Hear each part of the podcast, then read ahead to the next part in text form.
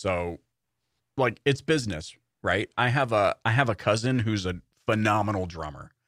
He's played with everyone from you know Bif Naked to like he, he's covered the gamut. He's played in metal bands, he's p- played in country bands, he's gone on tour with Keith Urban, he's gone on tour with Bif. Like the thing he never embraced though was the business side of it.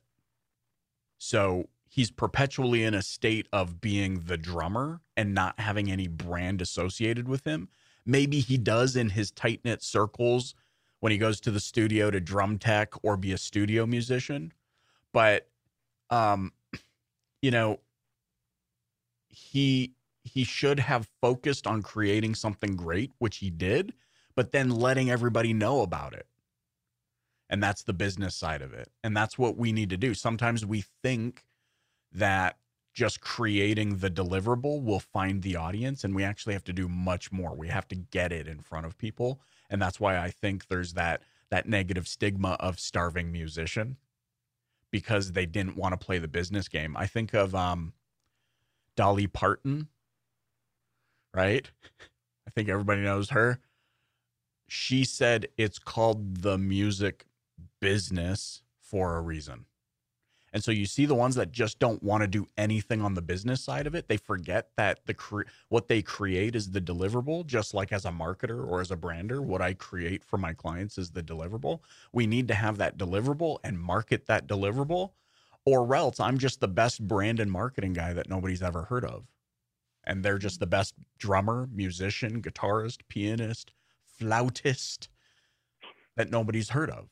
So. Mm-hmm focus on being great and then focus on letting everybody know that that you exist. One thing that I think we all suffer with is is this concept of imposter syndrome.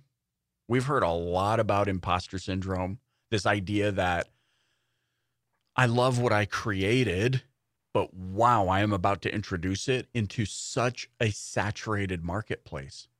There is no shortage of music. There's no shortage of musical talent.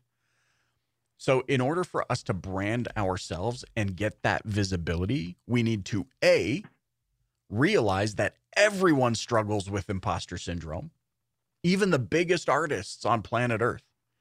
Back in back in my, you know, music industry days when I was doing when I was sound engineering, I we would sit with some of the you know, top 40 rock stars who would be sitting in the in the room in the lounge of the studio being like, "Is this to is this good?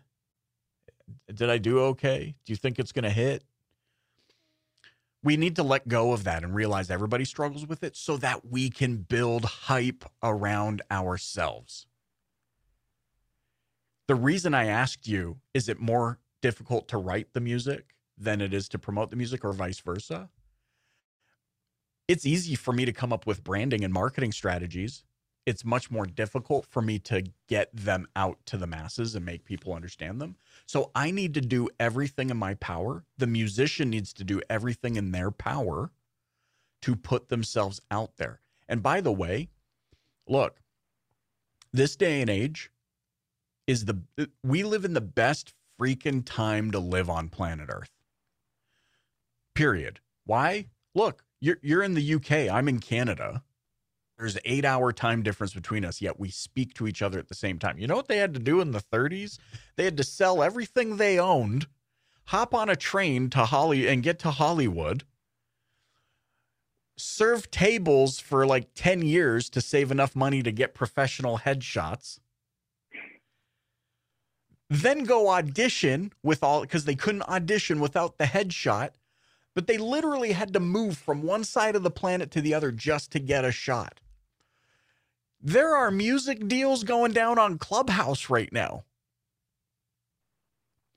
And so part of it is breaking out of our comfort zone to realize A, abundance. There is more abundance in opportunity and ability to be visible than any other time on planet Earth.